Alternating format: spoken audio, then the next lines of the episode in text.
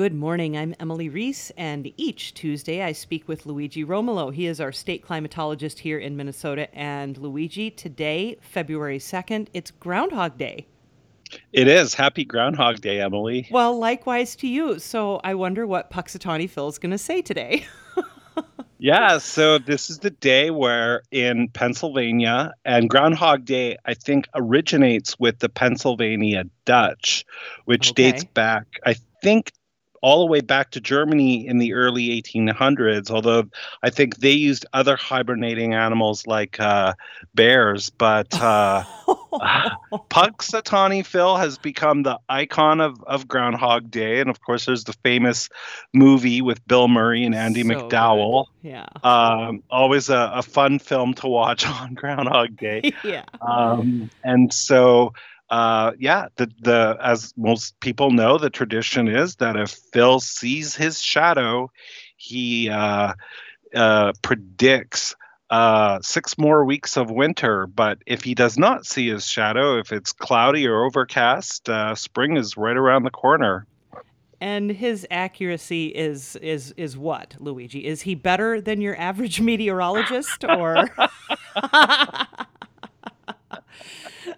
yeah.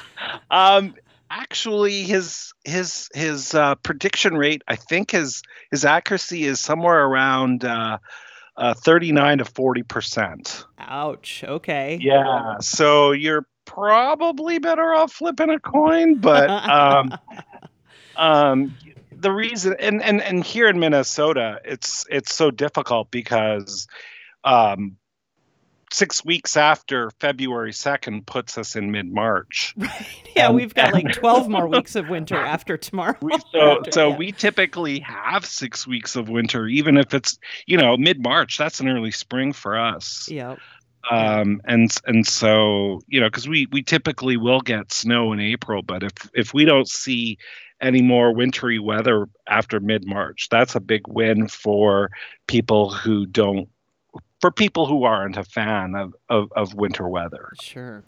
Now, th- we've got a few nice days left this week, but then it's going to get cold, isn't it?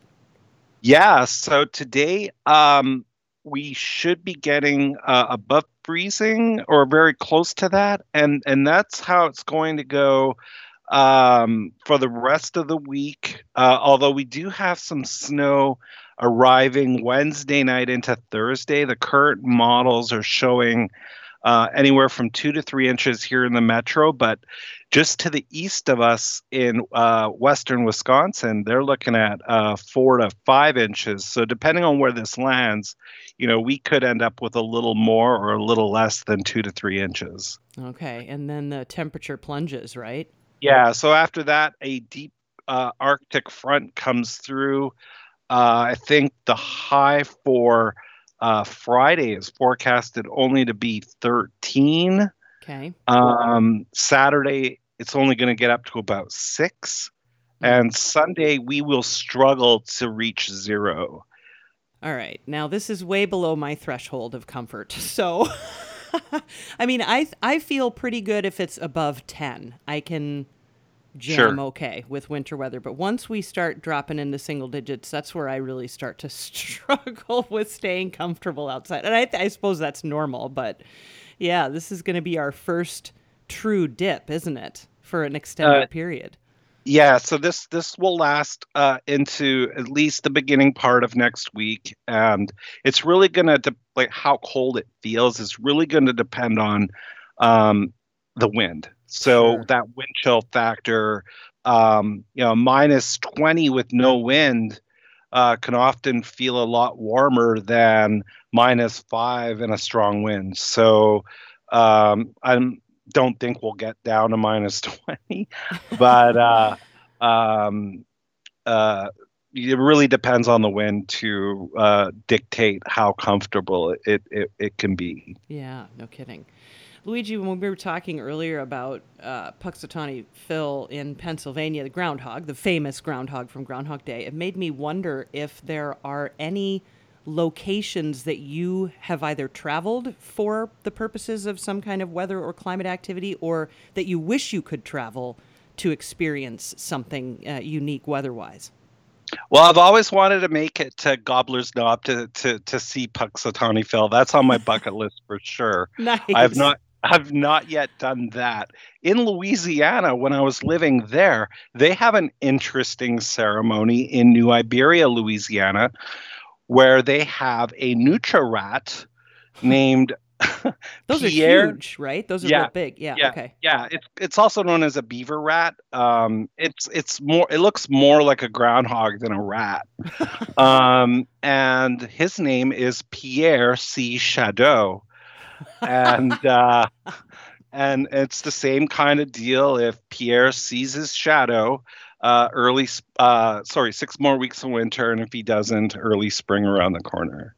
Um, I know that here in Minnesota, in the past, and I don't know if they still do this, but at the Lake Superior Zoo, they have a porcupine named Spike who comes out. I don't think it's a formal ceremony where they have a stage Yeah. uh, and and a band like with Punxsutawney Phil, but uh, I think uh, they base it on uh, you know if it's cloudy, Spike doesn't see his shadow, and if it's sunny, Spike does see his shadow. I don't know if they still continue that. I know they have done that in the past. Interesting.